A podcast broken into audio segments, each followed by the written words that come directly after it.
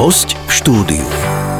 Spolupráci s portálom Bezpečnosť v praxi.sk a Fakultou bezpečnostného inžinierstva pre vás pravidelne pripravujeme podcasty na bezpečnostné témy. Dnes sa budeme zaoberať ochranou pred požiarmi. Tie totiž patria medzi najzávažnejšie bezpečnostné incidenty, ktoré ohrozujú ľudí, majetok aj životné prostredie. Väčšina zamestnancov považuje školenia o ochrane pred požiarmi len za formálnu povinnosť, až dovtedy, kým požiar skutočne nevypukne. Prečo je požiarná bezpečnosť dôležitá a ako ju správne zabezpečiť? Zabezpečiť. Aj na to sa opýtame v dnešnom podcaste poradcu podnikateľa pani profesorky Ivety Markovej, ktorá pôsobí na katedre požiarného inžinierstva Fakulty bezpečnostného inžinierstva Žilinskej univerzity a prijala pozvanie k nám do štúdia. Dobrý deň, Prajem. Dobrý deň, Prajem. Pani profesorka Marková sa špecializuje, teda vy sa špecializujete na teóriu horenia látok a hasiace látky a oblasť prevencie v ochrane pred požiarmi. E, aktuálne, ako sme sa aj pred e, začiatkom nahrávania rozprávali, ste mali štátnice aj bakalárske, aj inžinierské, takže už ste aj vypustili niekoľko Aha. schopných absolventov.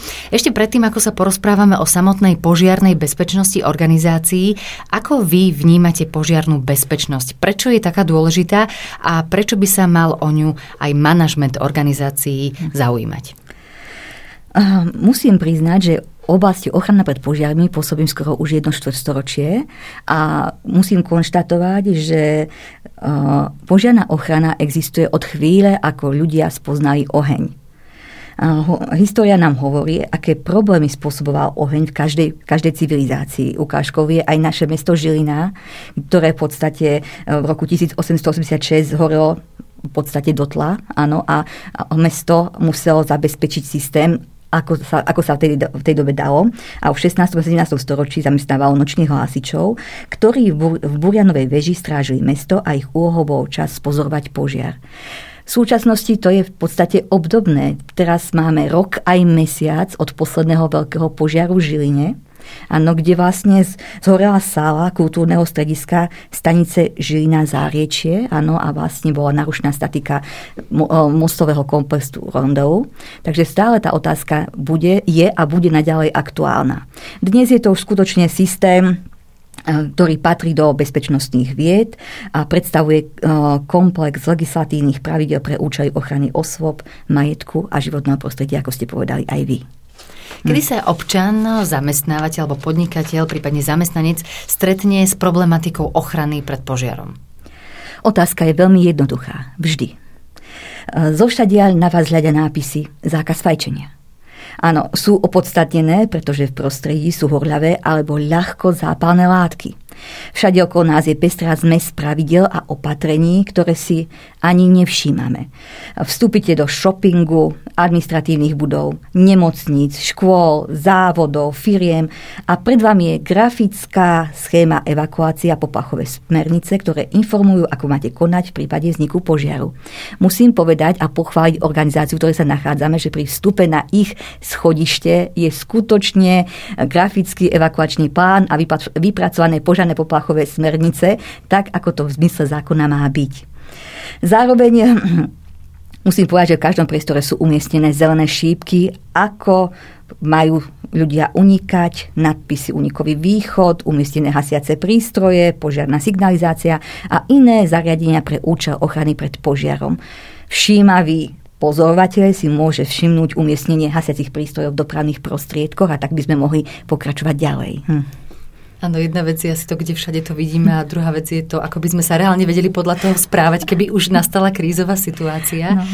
A e, poďme ale k ďalšej otázke. Je riešenie požiarnej ochrany povinné v rámci firiem, v rámci spoločnosti? Áno. E, každá firma, v podstate každý štatutár má povinnosť plniť podmienky ochrany pred požiarmi.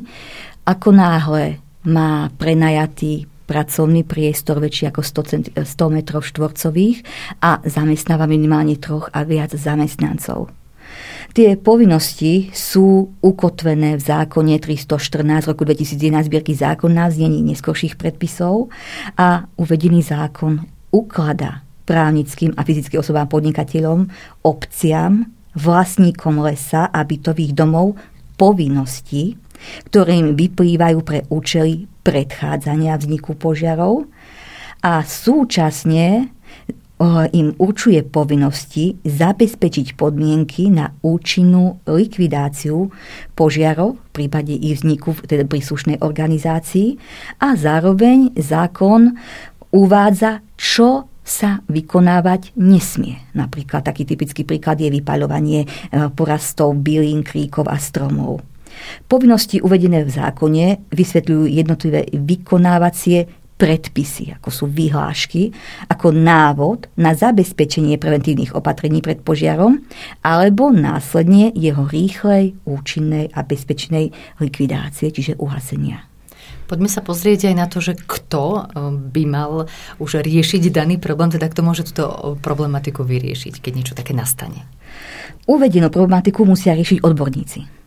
Podľa zákona osoby s odbornou spôsobilosťou odborníci sú klasifikovaní na základe svojej špecializácie. Odborníci zaoberajúci sa oblasťou prevencie, čiže predstavujú zabezpečenie, realizovanie, kontrolovanie preventívnych opatrení, čiže opatrení na zabránenie vzniku požiaru alebo nejaké iné nežiaducej udalosti, sa nazývajú technici a špecialisti požiarnej ochrany. Avšak v prípade zlyhania preventívnych opatrení, čo proste v prípade vzniku požiaru, vstupujú do, do plnenia svojich povinností, čiže uhasenia požiaru, hasiči.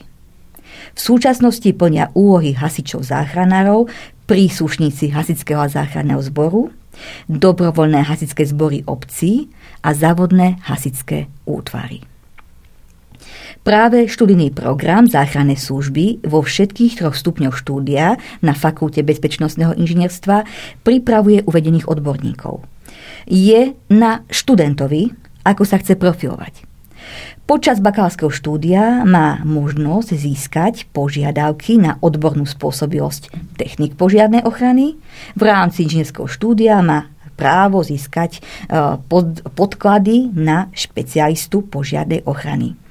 Počas štúdia sa študenti zapájajú do zriadenej jednotky DHZ Žilina a Žilinská univerzita a do mm, aktivít e, miestneho spolku Červeného kríža pri Fakulte bezpečnostného inžinierstva. Samozrejme, uvedená skupina študentov je orientovaná na aktivity súvisiace so záchrannými zložkami, so systémom hasenia a likvidácie nežiaducich udalostí. Musím podotknúť, že počas štúdia študenti sú vysielaní na prax, na hasické stanice, aby si mali možnosť sa oboznámiť s tými základnými e, skutočnosťami a záležitostiami, ktoré sa na tých hasických staniciach riešia. Hm. Ak by ste nám mohli prezradiť možno percentuálne alebo pomerovo, e, kde končia vaši e, absolventi, lebo teraz tiež ste niekoľko e, vyštudovaných absolventov inžinierov vypustili do sveta a že kde väčšinou sa potom zamestnajú, alebo niektorí už sú možno aj teraz zamestnaní. Áno, musím sa pochváliť, že niektorí sú už aj zamestnaní. Áno, v podstate to portfólio je veľmi široké. Začnem tou časťou, ktorá je pre nich najaktuálnejšia alebo tá najzaujímavejšia a to stať sa príslušníkom hasičského a záchranného zboru. Stať sa príslušníkom nie je taká jednoduchá záležitosť. Okrem toho, že získa titul inžinier, pri vstupe do zboru musí zvládnuť uh, fyzické testy, áno, odbornú pripravenosť, ale zároveň aj psychické testy. A náš následne potom môže vstúpiť do hasičského záchranného zboru. Uh, musím povedať to, že máme aj externé formy štúdia, kde nám už štúdujú školujú už aktívni príslušníci Jadického záchranného zboru. Sú študenti, ktorí sú už v tejto chvíli čerství absolventi, sú členmi alebo príslušník Jadického záchranného zboru. Zároveň musím povedať to, že väčšina z nich sú aktívnymi členmi dobrovoľných hasičských zborov obcí, čiže známych DHZ po Slovenskej, našej Slovenskej republike. A mm, zvyšok študentov, ale väčšinou zvyšok na študentiek sa uplatní v podstate v tej oblasti prevencie ako technici alebo špecialisti požiarnej ochrany. A sú aj nejakí študenti, ktorí e, sú v rámci nejakých iných firiem a organizácií, teda že predstavujú tú hasičskú preventívnu zložku áno, a že, áno, že idú áno. aj do tejto súkromnej oblasti? Áno, samozrejme. A v podstate musím povedať to, že v rámci e, prevádzkovania DHZ pri, e, technickej, e, pri Žilinskej univerzite my, naši študenti sú preventívári obcí a v podstate už tie preventívne aktivity vykonávajú na úrovni obcí a domácnosti, kde kontrolujú kominy a podobné záležitosti. A zároveň v rámci svojej praxe môžu už vypomáhať alebo podielať sa na aktivitách firiem, ktoré zabezpečujú podmienky ochrany pred požiarom v iných organizáciách. No čiže je to v podstate uh, aktívna zložka nášho štúdia a myslím si, že väčšina, no, asi minimálne polovica tých študentov potom končí práve v uh, firmách, ktoré zabezpečujú tu, tie podmienky ochrany pred požiarmi už od vypracovania dokumentácie až posledovanie celého systému ochrany v jednotlivých organizáciách. Poďme sa teraz na to pozrieť trošku aj všeobecnejšie, že na čo by mali organizácie e, myslieť, respektíve na čo by nemali zabudnúť v rámci tej prevencie a požiarnej ochrany? Aha. Myslím, podľa môjho názoru e, organizácie a podnikateľské subjekty sú s danou situáciou oboznámení. Sú si vedomí povinností, ktoré im vyplývajú v zmysle zákona o ochrane pred požiarmi a v zmysle zákona o BOZP a sú si vedomí toho, že potrebujú pre danú oblasť príslušného odborníka na ochranu pred požiarom. Zároveň musí povedať to, že profe, uh, profesia technik a špecialista požiarnej ochrany je oficiálny uh, pojem pre uh, zamestnanie v rámci katalógu zamestnaní Slovenskej republiky a Európskej únie. Na druhej strane je snaha právnických subjektov získať kvalitného odborníka, ale zároveň uh, z, um, sklbiť alebo nejak zosúľadiť jeho pozíciu ako odborníka na ochranu pred požiarom s pozíciou odborníka na bezpečnosť práce alebo na krízový manažment. A tu vidím problém v podstate všetky tri oblasti majú bohatú obsahovú náplň svojich povinností, ktoré sa musia vykonávať v rámci bezpečnostných služieb príslušným firmám a vtedy sa môže stať, že daný ich zamestnanec alebo odborník, ktorý je na to určený, môže opomenúť niektoré vážne skutočnosti, ktoré potom môžu končiť bohužiaľ tragicky pre danú organizáciu.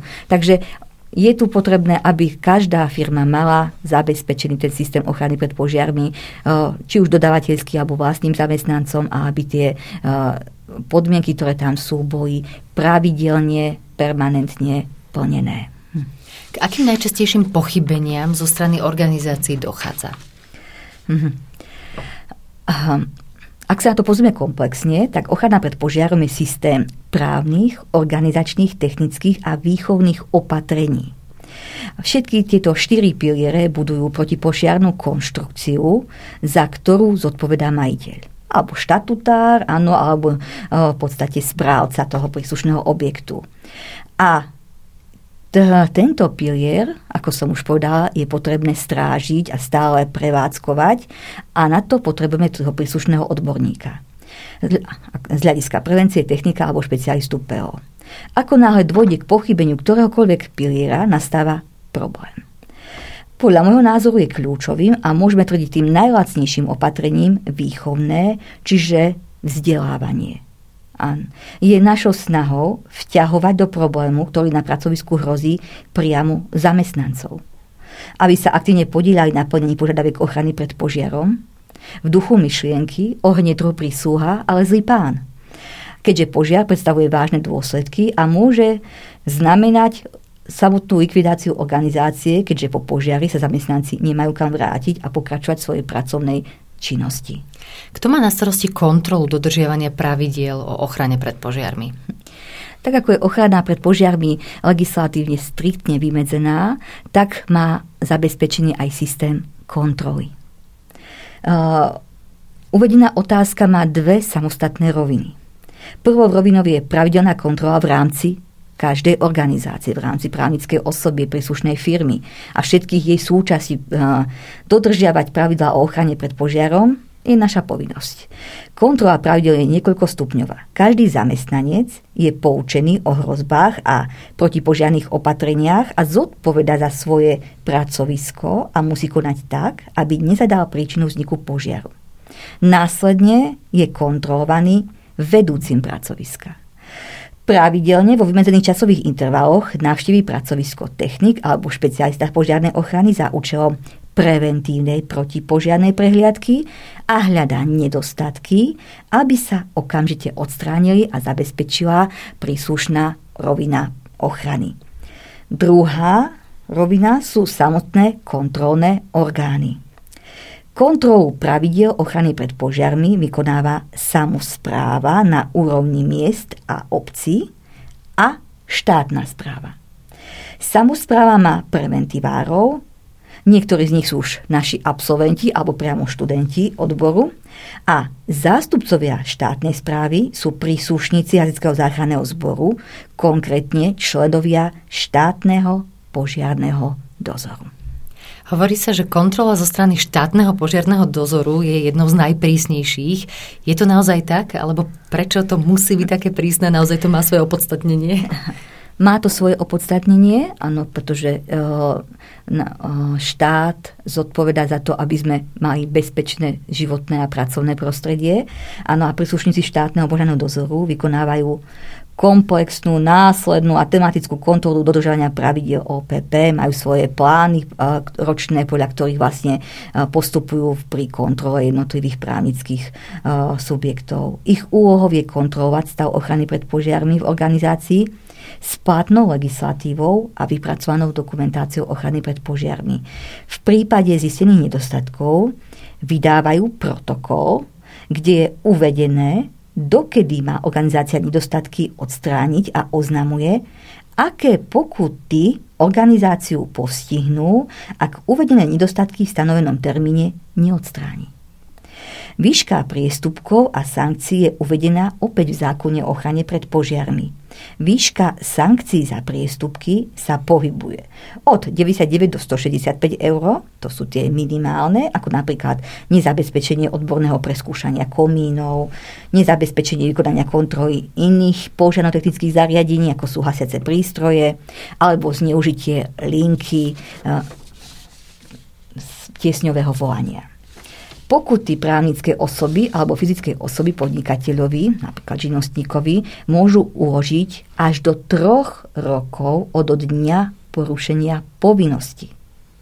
Ich výška sa pohybuje do 8298 eur až do výšky 16 596 eur, čo môže byť pre malých a stredných podnikateľov bohužiaľ likvidačné. Ono likvidačné môžu byť nielen tie sankcie, ale keby naozaj došlo k najhoršiemu a príde požiar, tak ten ano. môže byť takisto, takisto likvidačný, áno, keď, keď zničí všetky priestory, kde sa môže tá podnikateľská e, činnosť vykonávať a ohrozí, nedaj Bože, aj životy samotných pracovníkov. E, takže keď si to môžeme tak zhrnúť, tak naozaj e, najopodstatnenejšia a aj na, naozaj najviac by sme mali dbať na tú prevenciu Áno. a na to dodržiavanie tých pravidel, ktoré sú nastavené. Áno. Um, Musím sa pochváliť, že e, oblasť ochrana pred požiarmi prešla od vzniku republiky veľkými zmenami. Áno, má niekoľko krokových takých ráznych skokov ako rok 96 a potom rok 2001, kedy sme si v systéme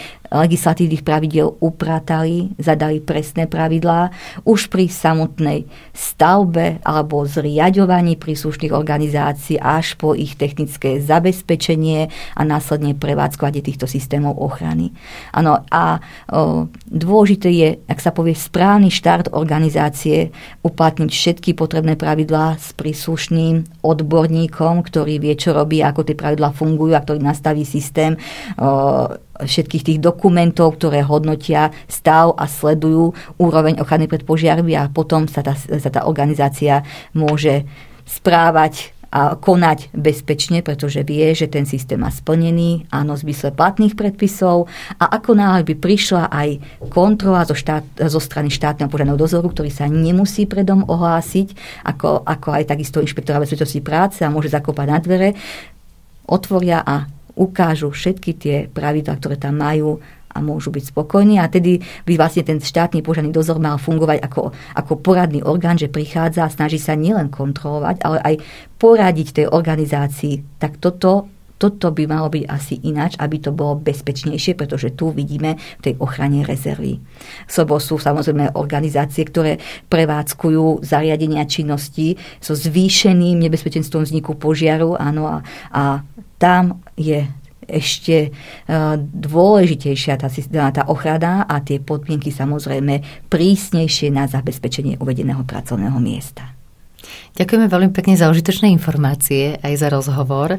Rozprávali sme sa s pani profesorkou Ivetou Markovou z katedry požiarného inžinierstva Fakulty bezpečnostného inžinierstva Žilinskej univerzity. Ďakujeme veľmi pekne. Ďakujem pekne za pozvanie. Pekný deň želám. Ak sa chcete dozvedieť viac a zorientovať sa v témach bezpečnostného manažmentu, odporúčam sledovať portál bezpečnosťvpraxi.sk. Ide o odborný portál, ktorý komplexne rieši všetky oblasti bezpečnosti pre organizácie a zamestnávateľov. Ďakujeme za pozornosť, počúvali ste podcast Poradcu podnikateľa.